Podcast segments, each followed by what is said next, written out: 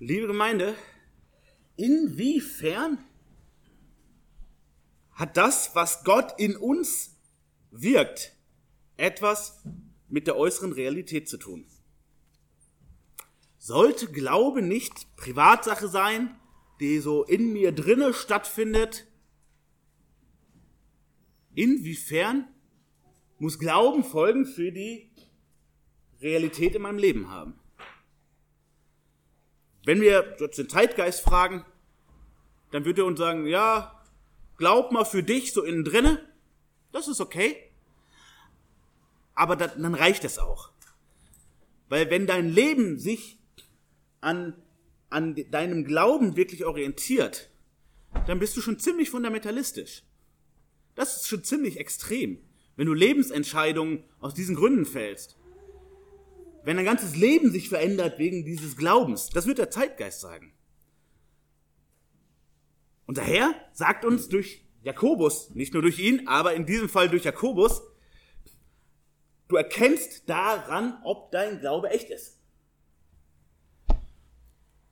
Wenn dein Glaube keine Folgen hat, dann ist da auch kein Glaube. Wenn deine Lebensrealität sich nicht verändert, wenn du nicht anders redest und handelst und denkst, dann ist das ein ziemlich wahrscheinliches Zeichen dafür, dass du keinen echten Glauben hast. Jakobus macht das deutlich, was Jesus auch immer wieder unterstrichen hat. Wenn echter Glaube in uns ist, wenn Gott mit seinem Geist bei uns eingezogen ist, dann muss das Folgen für das ganze Leben haben.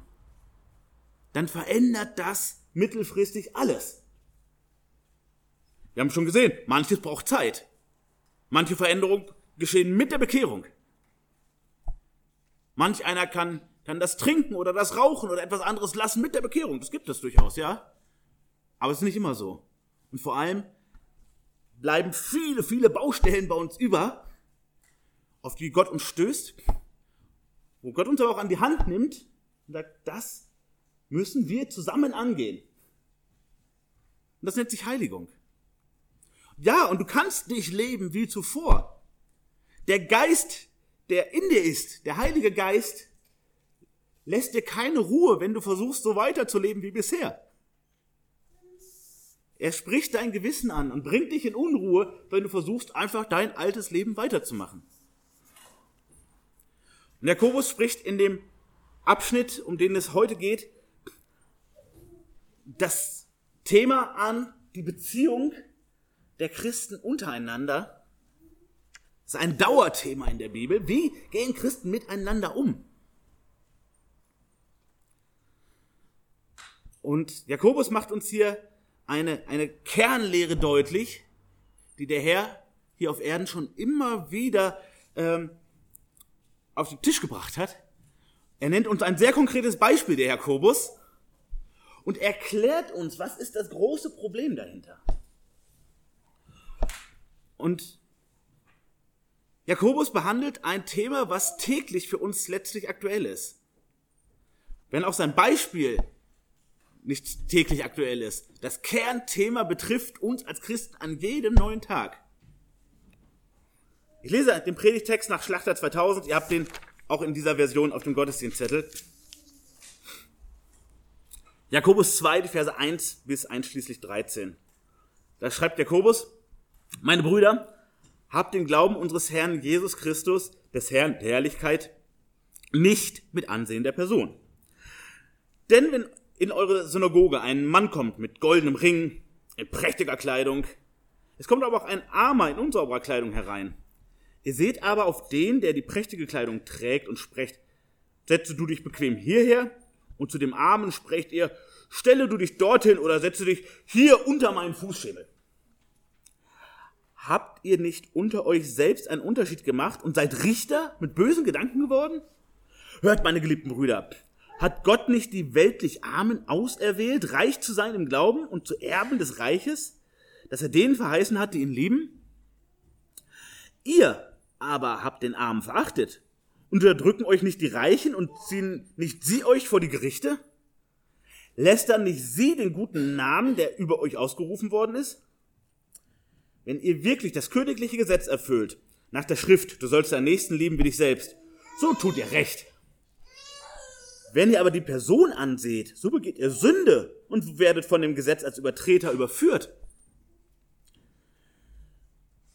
Denn wer irgend das ganze Gesetz hält, aber in einem strauchelt, ist aller Gebote schuldig geworden. Denn der gesagt hat, du sollst nicht Ehe brechen, hat auch gesagt, du sollst nicht töten. Wenn du nun nicht Ehe brichst, aber tötest, so bist du ein Gesetzesübertreter geworden. So redet und so tut als solche, die durch das Gesetz der Freiheit gerichtet werden sollen. Denn das Gericht wird ohne Barmherzigkeit sein gegen den, der keine Barmherzigkeit geübt hat. Die Barmherzigkeit rühmt sich gegen das Gericht. Herr Jesus, bitte mach uns deine Worte wirklich deutlich. Sprich in unser Leben hinein, schließ es uns auf. Und Herr, bitte lass diese Wahrheit auch in unser Herz einziehen, dass wir verändert aus diesem Gottesdienst gehen und nicht so, wie wir hineingekommen sind. Amen. Im ersten Vers fasst Jakobus die Kernlehre zusammen, um die es hier geht. Wir haben gesehen, Jakobus ist nicht immer so strukturiert wie ein Paulus, immer sehr stringent, Argument, Argument, Gegenargument, Argument, ähm, alles durchexerziert. Ähm, Jakobus ist da durchaus anders. Er zieht Schleifen, greift Themen wieder auf. Aber hier sehen wir, er ist ganz strukturiert, so dass wir es sehr gut verfolgen können. Erstmal die Lehre, erster Vers. Meine Brüder, habt den Glauben unseres Herrn Jesus Christus, des Herrn der Herrlichkeit, nicht mit Ansehen der Person. Punkt. Das ist der Kern, worum es geht. Er richtet sich an Christen, er spricht von den lieben Brüdern, das ist ziemlich eindeutig. Also nicht eine Allerweltslehre, wie können Menschen nett miteinander umgehen, sondern er spricht hier speziell die Christen an. Also, er spricht von dem Glauben unseres Herrn Jesus Christus, des Herrn der Herrlichkeit. Das ist eine, eine große, äh, schöne Formulierung für den heilbringenden Glauben. Der heilbringende, echte Glaube, der ist hiermit gemeint. Also er sagt, liebe Brüder, liebe Mitchristen, liebe Hausgenossen des Glaubens, könnte man dort auch einsetzen. Habt den echten Glauben, den realen Glauben, der Folgen hat, der verändert und der vor allem errettet. Und zwar ohne Ansehen der Person, nicht mit Ansehen der Person. Und die Formulierung macht deutlich, es geht hier nicht um ein Angebot oder eine Idee, ich hätte mal so eine Idee beizutragen, was man auch machen könnte, vielleicht ist es ganz gut, sondern das ist eine klare Ansage, das ist ein Gebot. Mach das nicht. Das ist ja falsch. Das ist normativ, würde man sagen. Also hier wird richtig und falsch deutlich gemacht. Und so sollten wir diesen Text auch ernst nehmen. Es sind nicht die persönlichen Erfahrungen eines Jakobus, es sind nicht seine Gedanken zu einem Text, sondern autoritativ von Gott, so sollst du es bitte nicht machen. Und das Bitte habe ich aus Freundlichkeit noch dazu gestellt. So sollst du es nicht machen. Und der ganze weitere Text führt uns das noch einmal vor Augen in Form eines Beispiels und einer ausführlichen Erklärung. Es geht hier um eine Orientierung an falschen menschlichen Maßstäben. Also, als Menschen ist es ganz normal, dass wir die Person ansehen. Das ist der normale Modus. mit Ansehen bedeutet erstmal nicht, wir gucken jemand anders an. Wenn wir das nicht machen würden, ähm, würde sich unser Leben sehr komisch gestalten. Natürlich schauen wir andere Menschen an, ist ja klar. Aber was meint er hier mit Ansehen der Person? Wir bewerten die Menschen unterschiedlich aufgrund ihres Aussehens, ihres Eindrucks, ihrer finanziellen Situation. Das ist das Beispiel, was wir uns gleich angucken. Und stellen die Menschen in eine Rangordnung der ist wichtig, der ist nicht so wichtig. Und das ist zwar menschlich normal, aber es ist inkompatibel mit dem Leben eines Christen. Das passt nicht zusammen. Das ist wie Lego und Duplo. Das passt nicht. Kriegst du nicht zusammen. Geht nicht. Dass du weiter so denkst, so handelst. Warum? Weil Gottes Maßstäbe den weltlichen Maßstäben widersprechen. Also Gott bewertet so etwas anders und will, dass wir es auch tun. Ihr kennt diese ganz berühmten Verse aus 1. Korinther 1. Ich lese mal ab Vers 25 und es lohnt sich schon ab Vers 18 diesen Sinnabschnitt zu studieren. Ab Vers 25 heißt es, denn das Törichte Gottes ist weiser als die Menschen und das Schwache Gottes ist stärker als die Menschen. Seht doch eure Berufung an, ihr Brüder. Da sind nicht viele Weise nach dem Fleisch, nicht viele Mächtige, nicht viele Vornehme, sondern das Törichte der Welt hat Gott erwählt, um die Weisen zu Schande zu machen. Und das Schwache der Welt hat Gott erwählt, um das Starke zu Schande zu machen. Und das Unedle der Welt und das Verachtete hat Gott erwählt. Und das, was nichts ist, damit zunichte mache, was etwas ist. Damit sich vor ihm kein Fleisch rühme. Und wir sehen nochmal, wir haben eine weltliche Ordnung. Wir haben eine äh, Kategorienordnung, auch in unserem Kopf. Wir sehen etwas, was stark ist, was körperlich stark ist. Das können wir vielleicht schon ansehen. Können wir an seinen Taten sehen sagen, oh, du bist, du bist ein starker Kerl. Oder du bist geistig stark. Du kannst ganz toll rechnen, du weißt ganz viele Sachen. Und wir stellen diese Person hoch. Oh, so ein starker Typ, so ein schlauer Kerl. Jemand, der edel ist von seiner Herkunft, von seinen Manieren. Das ist ganz normal, dass wir kategorisieren. Aber Gott stellt diese Ordnung, wir müssen richtiger sagen, vom Kopf auf die Füße wieder. Warum? Gott macht deutlich, das, womit wir uns menschlich rühmen können, das möchte er ausschließen, wo es um geistliche Sachen geht. Wo unsere geistliche Dimension anfängt, da müssen diese Kategorien allerspätestens enden. Weil Gott es umdreht. Das, was hier in der Welt etwas wert ist und stark und groß und edel und was bewundert wird, das dreht Gott um. Und das, was hier klein und schwach und elend ist, das macht er stark und groß und edel. Deshalb ist es wichtig, dass wir dieses Ansehen der Person immer mehr loswerden. Also dieses, du siehst so toll aus, du bist so reich, du bist was ganz Tolles. Das müssen wir immer mehr loswerden. Und er liefert uns ein sehr konkretes Beispiel. Das sind die Verse 2 bis einschließlich 4. Es kommt jemand in eure Synagoge, heißt es hier. Es kommt jemand in eure Gemeinde. Jemand, der äußerlich erkennbar sehr wohlhabend ist. Er spricht ja von einem goldenen Ring. Ähm, goldene Ringe, ich habe ja auch einen goldenen Ring. Ihr würdet nicht assoziieren, dass ich deshalb unglaublich wohlhabend bin. Wir sehen das hier eine spezielle Symbolik. Jemand zu dieser Zeit mit einem goldenen Ring war richtig reich, war mächtig, war möglicherweise auch ein Siegelring. Das ist durchaus möglich.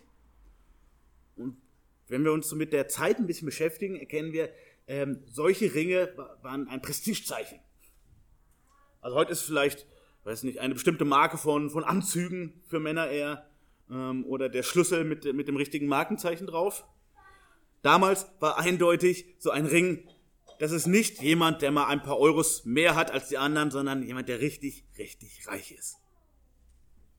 Und der kommt in eure Gemeinde. Das ist das Beispiel von ihm. Und er hat auch prächtige Kleidung. Ihr seht von außen, der ist reich und einflussreich auch. Der hat was zu sagen. Und dann kommt noch einer rein, Ganz plakatives Beispiel. Einer, der erkennbar arm ist. Dreckig angezogen, abgeranzt, würden wir heute sagen. Und die beiden kommen zusammen in eure Gemeinde. Was tust du? Das ist jetzt letztlich die Frage. Und Jakobus unterstellt, was getan wird. Er liefert uns ein Negativbeispiel. Er sagt, na, macht ihr es nicht genau so? Wenn ihr es so macht, das ist falsch. So funktioniert sein Beispiel. Die beiden kommen herein und er sagt, und ihr, ihr geht auf den zu, der erkennbar reich ist, mit seiner prächtigen Kleidung, der euch beeindruckt, mit seinem Überfluss. Und ihr gebt ihm einen Premiumplatz erstmal. Ihr begrüßt ihn freundlich, offensiv und sagt, hier, du bekommst den Ehrenplatz. Es gab in den Synagogen, in denen auch die Christen sich äh, in der ersten Zeit oft noch getroffen haben, also die, die Judenchristen, ähm, die sich bekehrt haben, die haben sich noch teilweise in Synagogen getroffen, daher auch dieser Name hier. Ähm, und es gab dort traditionell, wie auch in, in altehrwürdigen Kirchen ist, äh, das dann irgendwann gab, äh, Ehrenplätze, die bezahlt wurden, die gesponsert wurden. Sozusagen die, der VIP-Bereich. Da sehen wir schon, das ist natürlich durchaus eine fragwürdige äh, Institution. VIP-Plätze in Gemeinden. Aber es gab das ganz praktisch. Wir kennen das auch heute in so manch, manch Freikirchengemeinde, ähm, wo, ähm, danke dir, wo ähm, besonders Auserwählte äh, angeblich oder tatsächlich besonders ehrwürdig ihren Platz haben. Und das ist so ungefähr diese Situation. Es kommt der Reiche rein und sagt, hier, du kriegst unseren VIP-Bereich. Schön, dass du da bist. Du kriegst den besten Platz. Und neben ihm, so das Bild, steht nun der arme, dreckige, vielleicht stinkende. Was machen wir mit ihm? Was befürchtet Jakobus?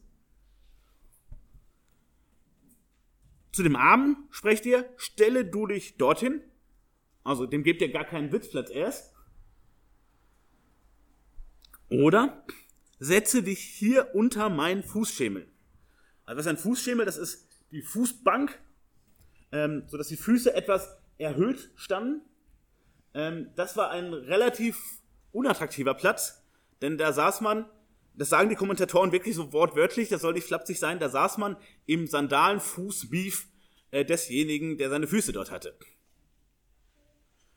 Also das wäre bei uns so ungefähr wie, kannst dich gerne hier vor meine Füße auf den Boden legen.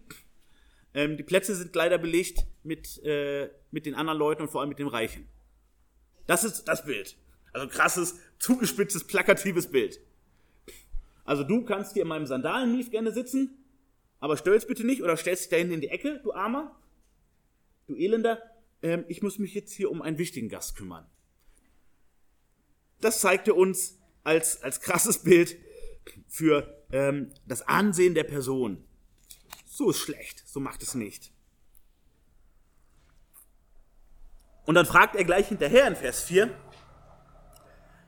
wenn ihr das dann so macht, wie ich das jetzt hier beschrieben habe, Habt ihr nicht unter euch selbst einen Unterschied gemacht und seid Richter mit bösen Gedanken geworden? Was, was macht ihr dort? Wie kategorisiert ihr die Menschen? Richter mit bösen Gedanken? Es ist klar, es geht hier nicht um Berufsrichter. Also ihr seid jetzt Richter geworden, bedeutet nicht, dass ihr am Amtsgericht vorstehen, sondern ihr richtet mit euren Gedanken. Ihr bewertet die Menschen in einem nicht göttlichen Maßstab.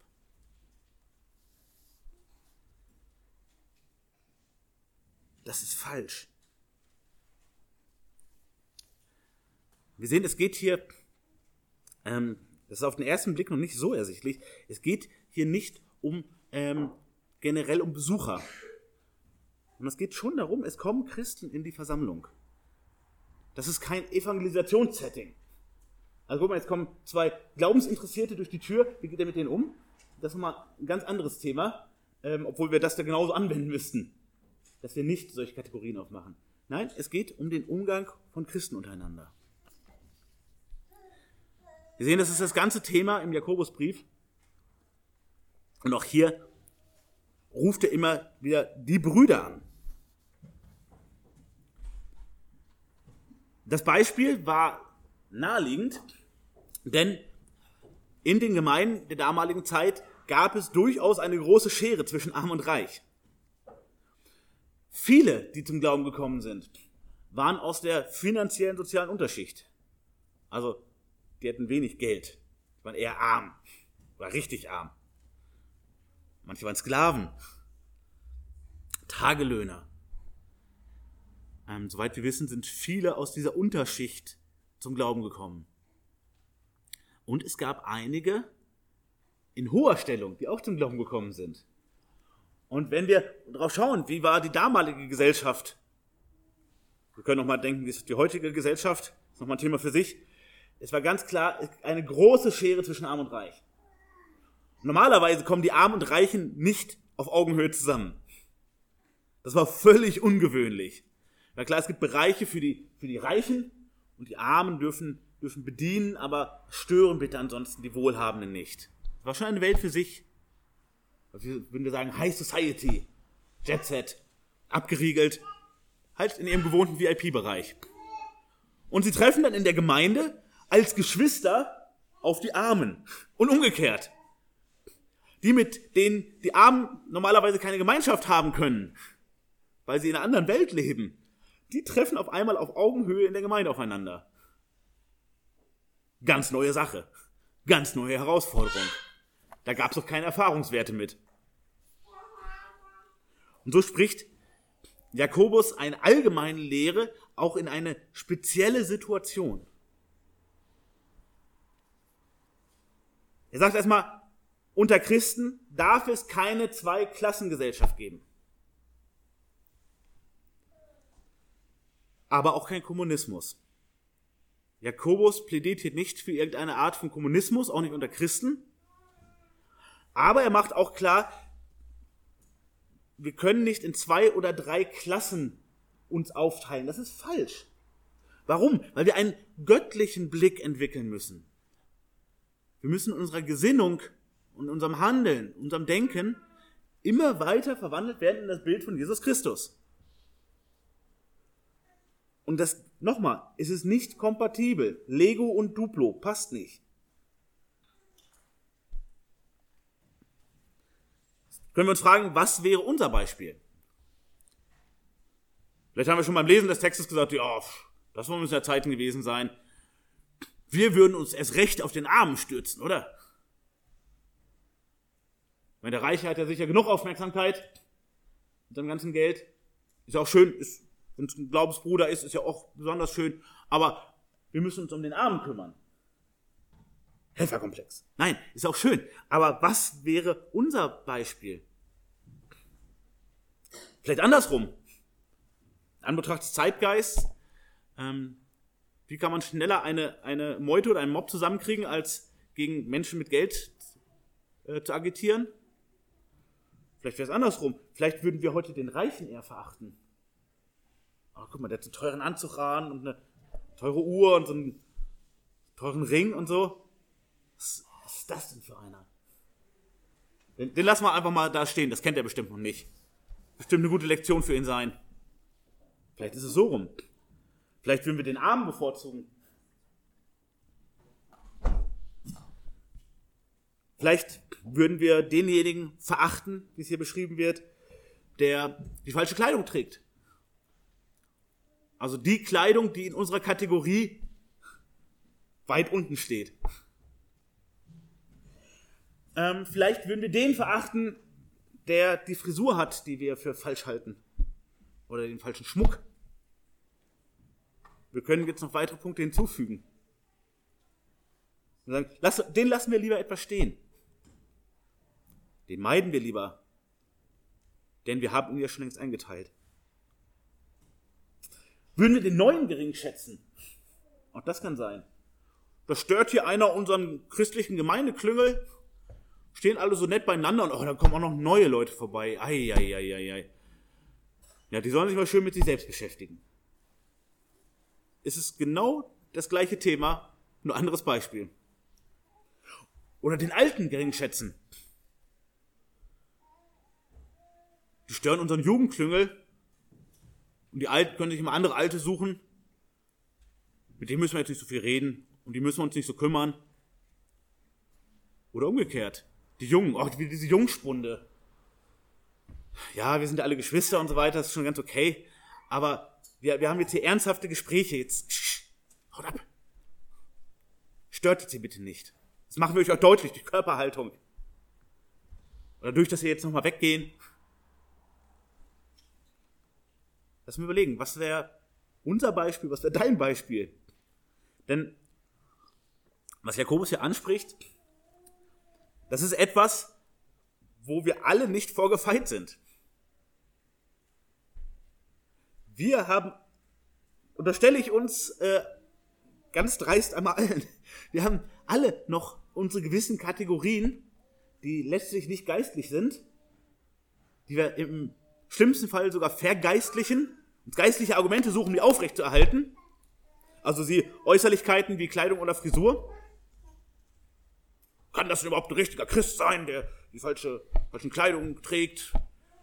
Ähm, unweibliche Kleidung, unmännliche Kleidung, ähm, nicht gemeindekonforme Kleidung, kann das denn wirklich ein echter sein? Aber wir sind nicht völlig gefeit vor diesen Kategorien. Und umso besser wir uns die bewusst machen, umso besser können wir auch nach Veränderung streben. Sagen, ja, das ist hier so mein blinder Fleck. Ja, wenn ein Neuer ankommt, ich so, oh, dann drehe ich mich gern um und suche mir jemanden, den ich kenne, weil letztlich äh, bin ich einfach unsicher, damit umzugehen. Abgeneigt. Da muss ich dran arbeiten und da muss ich Gott um Hilfe bitten. Oder ist es diese Fixierung auf Äußerlichkeiten, Fixierung auf Geld oder Armut, und wenn ich das aber kapiere bei mir selber, dann kann ich das transparent machen. Kann auch meinem, meinem Ehepartner sagen, bitte erinnere mich dran, wenn ich wieder in, in diese Falle tappe. Weil es ist geistig schlecht. So sollen wir als Geschwister nicht miteinander umgehen.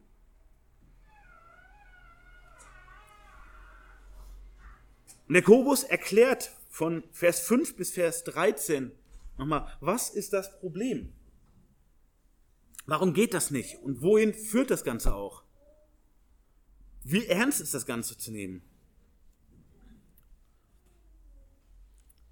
Das erste Argument, was er bringt, das habe ich genannt, Gott und die Armen. Das ist Vers 5, wo er sagt, hört meine geliebten Brüder, hat Gott nicht die weltlich Armen auserwählt, reich zu sein im Glauben und zu Erben des Reiches, dass er denen verheißen hat, die ihn lieben? Und dann 6a, ihr aber habt den Armen verachtet. Wir müssen erst unbedingt klären, was Jakobus hier weder meint was, und was die Bibel auch nirgendwo lehrt. Finanziell arme Menschen sind nicht die besseren Menschen, sind auch nicht die geistlicheren Menschen. Die haben erstmal geistlich weder einen Vor- noch einen Nachteil.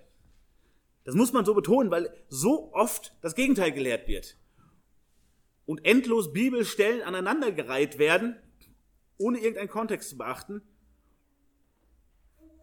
Und der Anschein erweckt wird, als wenn derjenige, der wenig finanzielle Mittel hat, besonders gläubig ist, besonders geistlich, als wenn Jesus vor allem für die gekommen ist, die kein Geld in der Tasche haben. Und wir sehen, damit verschiebt sich der, der, der Blick auf den Herrn in ganz krasser Art und Weise.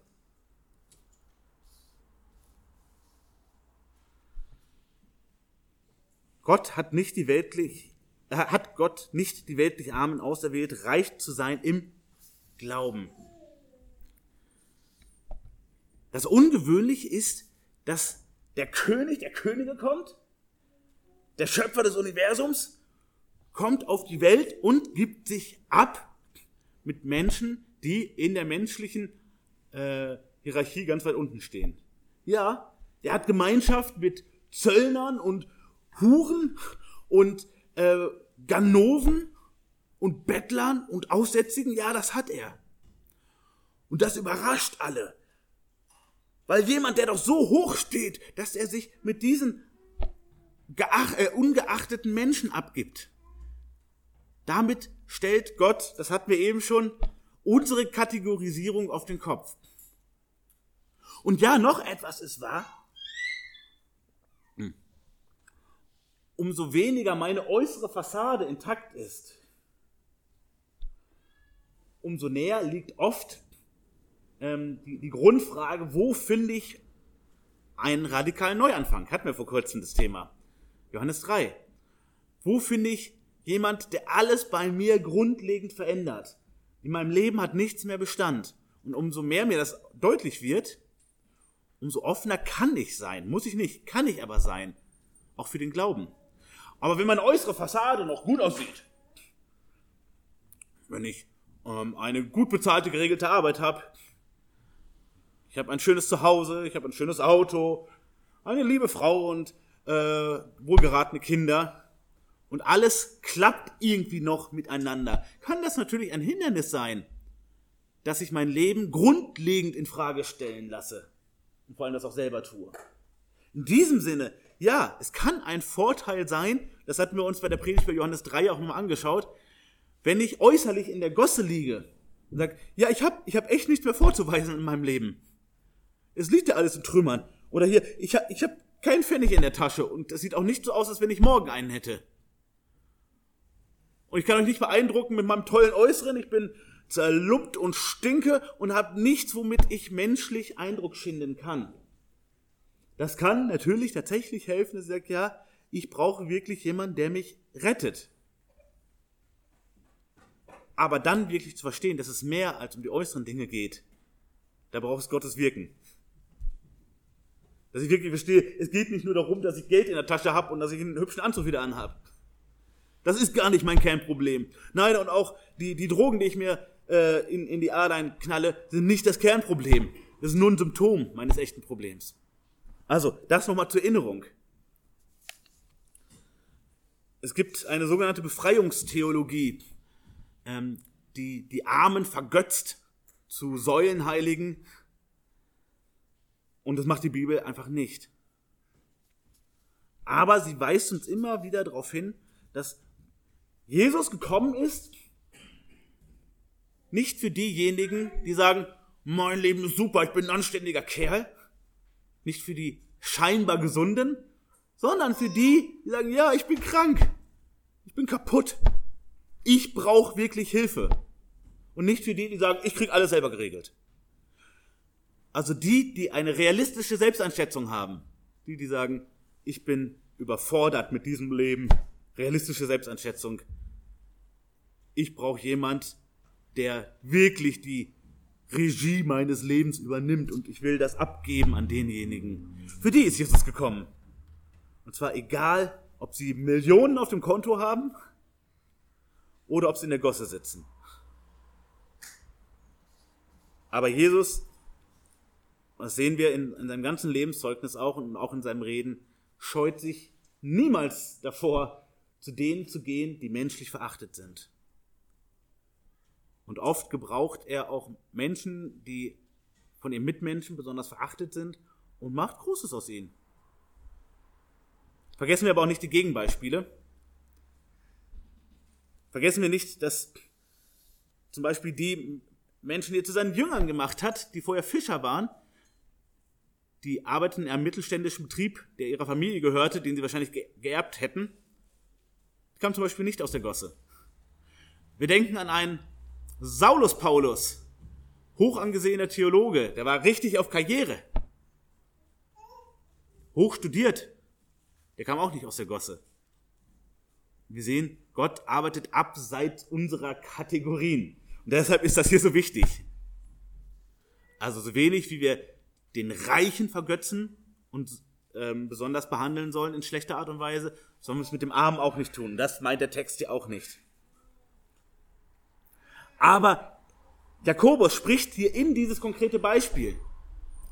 Ihr, die ihr den, dem Reichen den VIP-Platz gebt,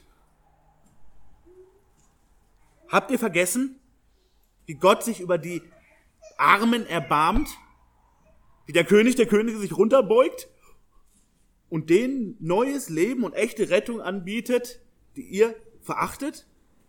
Überlegt mal, was ihr hier tut. Und nochmal, ich erinnere an 1. Korinther 1, eben gelesen. Gott stellt unsere Kategorien vom Kopf wieder auf die Füße. Wir haben sie auf den Kopf gestellt und er stellt sie wieder auf die Füße. Und wen macht er zum Erben seines Reiches? Das lesen wir auch in Vers 5. Denen, die besonders arm sind, die besonders viel Mitleid erregen? Nein. Unabhängig von den äußeren Faktoren, die, die ihn lieben. Wir haben uns das schon angeschaut. Was bedeutet die, die ihn lieben? Diese Liebe ist nicht eine Gefühlswallung und sagt, jetzt liebe ich, jetzt liebe ich nicht. sondern eine Entscheidung. Ich möchte sein Wort tun, seine Gebote halten. Ich möchte zu ihm gehören, wie man es in einer Ehe sagt, in guten und in schweren Zeiten. Diese Liebe. Also, und die, denen ist sein Reich verheißen. Auch den Bettelarmen. Genau, den auch. Auch den Stinkreichen. Die, die ihn lieben. Und jetzt macht Jakobus deutlich, was habt ihr hier getan? Das Beispiel mit den Armen und Reichen. Ihr habt den Armen verachtet. Gott gibt diesen Verachteten Ehre, indem er sie zu seinen Kindern macht, indem er sich zu ihrem Vater macht, indem er sich völlig eins auch mit ihnen macht. Also denkt immer dran, wie, wie Jesus hinter seinen Leuten steht, wie Gott hinter seinen Leuten steht. Denkt dann zu, zu Saulus, spricht er, was verfolgst du mich, der die Gemeinde und die Christen verfolgt? Also, Gott gibt ihnen Ehre und stellt sich hinter sie, stellt sich hinter uns. Und ihr verachtet einander. Was macht ihr denn damit? Und wie gesagt, es ist jetzt egal, ob es um, um die Finanzen oder um andere Themen geht. Gott gibt dir und deinen Geschwistern Ehre und du verachtest deinen Bruder weil er die falschen Klamotten anhat oder deine Schwester. Was machst du denn damit? Gott gibt Ehre und du verachtest. Und dabei seid ihr beide Geschwister. Da läuft was verkehrt. Das zweite Argument ist nochmal ein ähm, sowohl weltliches wie auch geistliches. 6, äh, 6b fängt das Ganze an, nämlich das Argument du und die Reichen. Erst hatten wir Gott und die Armen, jetzt du und die Reichen. Und er fragt, unterdrücken euch nicht die Reichen und ziehen nicht sie euch vor die Gerichte? Lästern sie nicht den guten Namen, der über euch ausgerufen worden ist? Was ist hier gemeint? Er will damit vor allem deutlich machen, vor den Reichen zu kuschen wegen ihres Reichtums ist unweise. Das ist von zwölf bis Mittag gedacht. Und das kann man sogar menschlich schon verstehen. Denn ihr, ihr die meisten, hier in der Gemeinde, also in der Gemeinde, in die Jakobus hineinspricht, in die Christen in den äh, 40er Jahren des ersten Jahrhunderts, die meisten von euch haben doch nicht viel Geld. Die wenigsten von euch sind reich. Und wer unterdrückt euch denn menschlich am meisten? Die, die viel Geld haben. Weil für die müsst ihr arbeiten, die können euch herumscheuchen, die haben auch politische und rechtliche Macht. Also so geistlich falsch das schon ist, was ihr macht. Überlegt doch auch mal kurz menschlich. Warum kuscht ihr denn in so schlechter Art und Weise vor denen? Das Ganze hat auch mit einer speziellen Situation zu tun in diesen Jahren, so wie es uns überliefert ist, nämlich ähm, diese wohlhabenden Christen waren mit den vielen mittellosen oder geringverdiener Christen zusammen in der Gemeinde eh schon Spannung. Wie geht das miteinander? Gemeinschaft miteinander auf Augenhöhe? Wie kann das denn sein? Ganz neu. Und es kam durchaus noch vor, dass Christen einander vor die Gerichte gezerrt haben. Und dass Christen untereinander in Abhängungs äh, Abhängigkeitsverhältnissen waren. Wir kennen das, es gab durchaus Konstellationen, dass ein Herr Christ war und sein Sklave war auch Christ. Spannungssituation, wie gehen wir damit um? Philemonbrief zum Beispiel. Ganz spannende Geschichte. Und es kam wirklich vor, dass Christen einander vor die Gerichte gezerrt haben. Und wir sehen, die Heilige Schrift behandelt dieses Thema. Wir sollen das eben nicht tun. Zerrt einander nicht vor die Gerichte, auf keinen Fall. Als Christen sollen wir einander nicht verklagen, aber es kam halt doch vor. Und die Geschwister sind zu dieser Zeit mit diesem Spannungsfeld nicht immer klug umgegangen, so wie wir mit Spannungsfeldern auch nicht immer klug umgehen.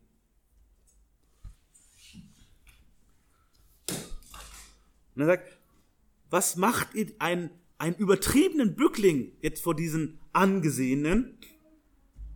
Geistlich falsch und menschlich auch gar nicht nachvollziehbar. Also menschlich wäre viel, viel naheliegender, wenn er sagt, oh, diese Reichen, die kann ich überhaupt nicht leiden, die beuten mich aus und die haben die Kohle und sitzen da drauf. So.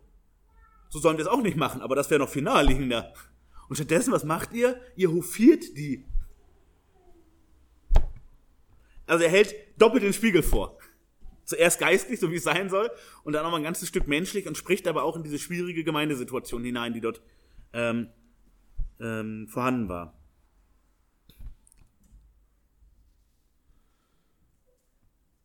Und dann spricht er weiter, ab Vers 8, wenn ihr wirklich das königliche Gesetz erfüllt nach der Schrift, du sollst deinen Nächsten lieben wie dich selbst, so tut ihr recht.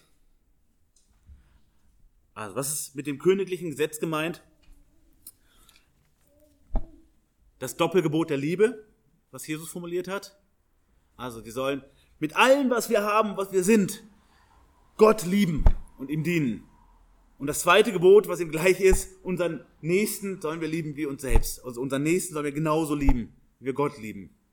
Das Doppelgebot der Liebe. Und das ist das königliche Gebot. Diese Formulierung gibt es nur hier in Jakobus, dieses eine Mal. Im doppelten Sinne sozusagen die Königsregel. Also das wichtigste Gebot, daher die Königsregel. Und Jesus selbst hat es, hat es auf den Punkt gebracht. Der König hat das, das wichtigste Gebot formuliert. Deshalb das königliche Gesetz. Wenn du, wenn du das so machst, dann tust du recht.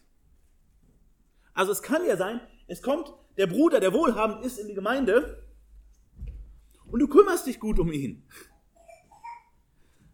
Und du liebst deinen Nächsten wie dich selbst. Das ist eine gute Sache. Dann handelst du gut in Gottes Augen.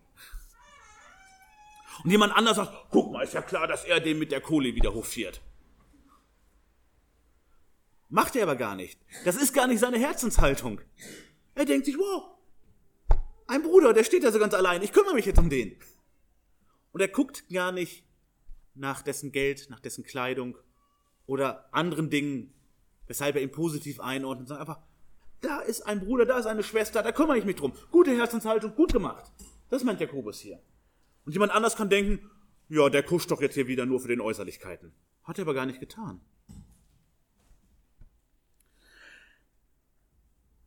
Wenn ihr aber die Person anseht, Vers 9, so begeht ihr Sünde und werdet von dem Gesetz als Übertreter überführt. Wenn ihr das aber macht, weil ihr die Person so anseht, wenn ihr sagt, der ist, der ist reich, der ist toll angezogen oder was auch immer, dann ist das Sünde wenn ihr den um, umsorgt wegen dieser Äußerlichkeiten. Das ist richtig Sünde. Das ist nicht nur so, nicht okay, schlechte Idee, sondern Sünde, das ist eine krasse Kategorie. Ganz krasse Kategorie. Gott sagt nämlich, der Lohn der Sünde ist der Tod. Ui. Und dann erklärt er noch einmal, alle, die auftragen, sagen, was? das ist gleich Sünde, also zum, zum Tod letztlich. Das ist etwas, was Todesstrafe vor Gott verdient. Da kann man sich durchaus erschrecken. Aber Jakobus, ist das nicht ein bisschen übertrieben? Also nur weil ich da jetzt einen mal ein bisschen falsche Art und Weise hofiert habe oder jemanden ein bisschen, bisschen zu wenig umkümmert habe. Sünde! Und er erklärt das jetzt noch einmal. Denn wer irgend das ganze Gesetz hält, aber in einem strauchelt, der ist aller Gebote schuldig geworden. Erklärt doch mal, wie das Gesetz funktioniert. Er sagt, wenn du ein Gesetz brichst, dann brichst du das ganze Gesetz. Bei Gott sammeln wir keine Negativpunkte. Oder wie in der Schule. Wenn du dreimal Ärger machst, dann gibt's aber eine Strafe. Oder dann rufen wir deine Eltern an. So ist das bei Gott nicht.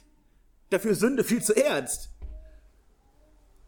Er sagt, wenn du, wenn du einmal Sünde tust, tust du in allem Sünde. Diese eine Sünde, die du tust, ist letztlich ein, ein Symptom, wie ein Husten, äh, ein Symptom deiner, deiner falschen Haltung, deines, deines Herzens. Und dann bringt er nochmal das Beispiel, ähm, denn der gesagt hat, du sollst nicht Ehe brechen, hat auch gesagt, du sollst nicht töten. Wenn du nun nicht Ehe brichst, aber tötest, so bist du der, äh, ein Gesetzesübertreter geworden. Zwei krasse Beispiele. Und wieder werden die Zuhörer sagen, die sich ertappt fühlen, also komm, das ist jetzt aber eine andere Liga. Also die Geschichte mit dem Reichen und den Armen. okay, das war vielleicht nicht ganz korrekt, aber das ist ja nicht wie Mord und Ehebruch. Und der Herr sagt, doch. Doch. Er macht hier nochmal deutlich, wo wir wieder Kategorien aufmachen. Sehen, Kategorien sind ein großes Problem, wenn wir sie schlecht anwenden. Ihr macht Kategorien auf also Mord, das ist, das ist eine schlimme Sünde. Ehebruch ist, ist auch eine sehr ernste Sünde, okay. Lügen ist vielleicht nicht ganz so krass, aber ist, ist auch nicht gut.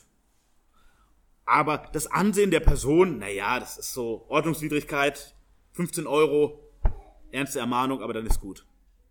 So ist es bei Gott nicht. Er sagt, Sünde ist Sünde. Wo sie klar formuliert ist, da ist es klar Sünde. Und hier ist es klar formuliert, sehr deutlich. Und es ist, als wenn du mordest oder die Ehe brichst.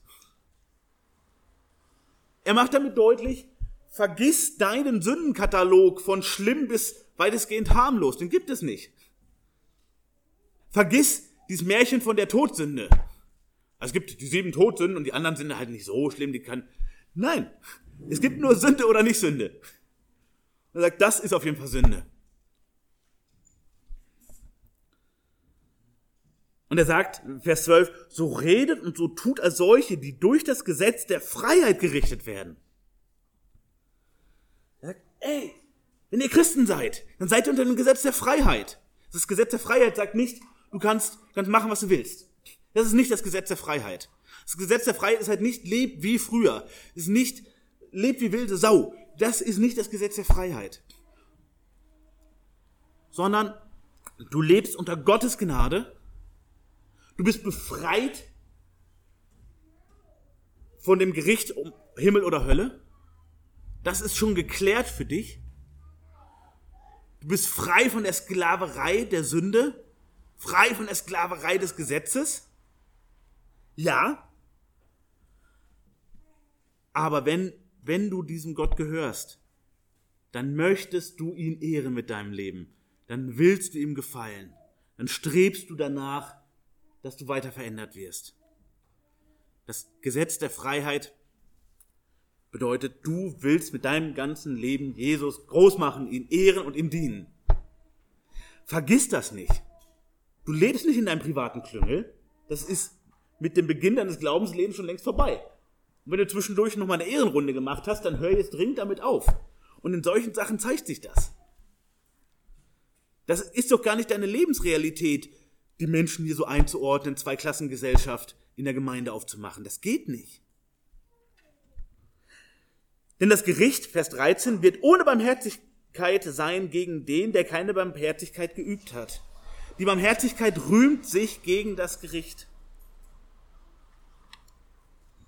Wieder eine klassische Stelle, mit der Luther durchaus seine Probleme hatte. Warum? Was sagt er hier? Sagt er, also du wirst Barmherzigkeit im Gericht bekommen, wenn du jetzt barmherzig bist. Jein. Er sagt, diese Barmherzigkeit untereinander soll dein Leben prägen, weil du nicht mehr vor dieses Gericht musst. Die Barmherzigkeit Gottes spricht für dich im Gericht, spricht frei vom Gericht, diese Barmherzigkeit. So, du sollst diese Barmherzigkeit an anderen haben.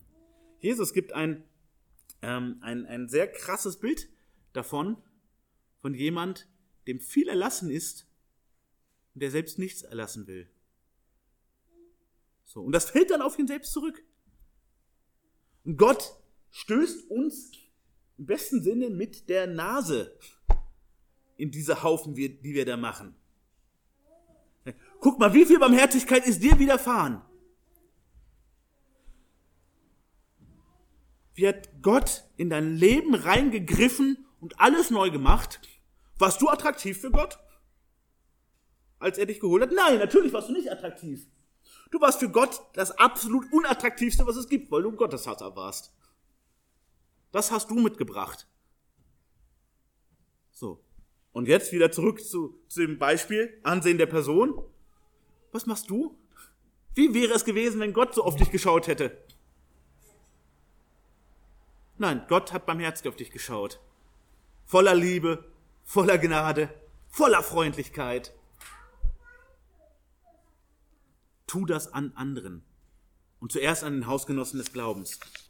Das Ansehen der Person ist immer wieder ein, ein Thema. Wir haben das in der Lesung gehört. Das waren nur einige Beispiele. Ich wollte einfach nur aufzeigen, wie durch die ganze Bibel hindurch das zum Thema ist. In Gerichtssituationen, also in, in, in äh, Gericht hier auf Erden. Ähm, Umgang unter Glaubensgeschwistern, Umgang in der Gemeinde. Es ist einfach eine große Gefahr. Und Jakobus macht deutlich, das ist sehr, sehr ernst zu nehmen. Macht das nicht zu einer Kleinigkeit, denn Gott macht es nicht zu einer Kleinigkeit. Aber er macht nochmal deutlich, und das müssen wir noch einmal betonen, es ist eine Frage der Herzenshaltung.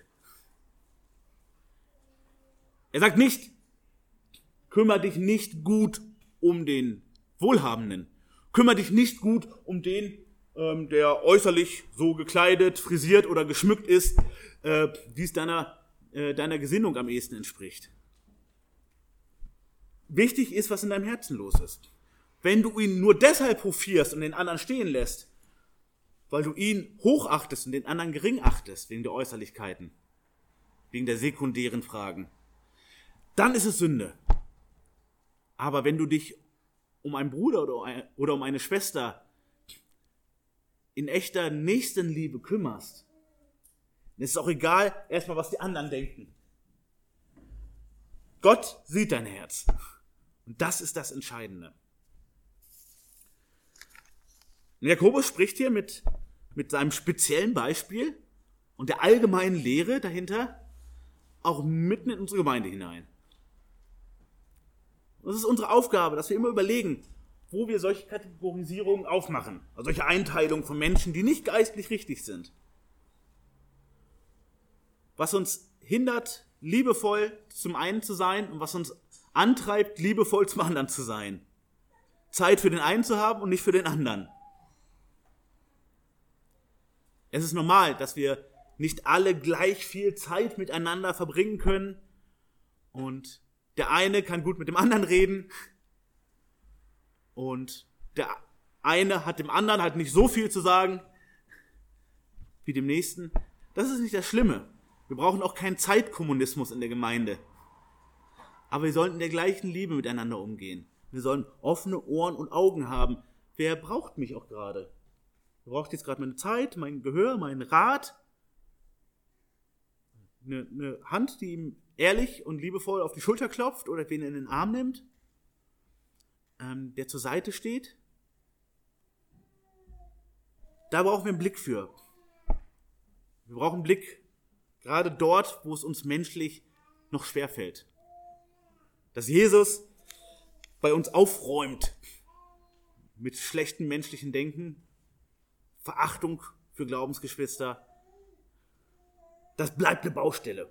Und es ist gut, wenn wir einander da anspornen, im guten Sinne. Dass wir uns unter die Arme greifen, wo es uns schwerfällt.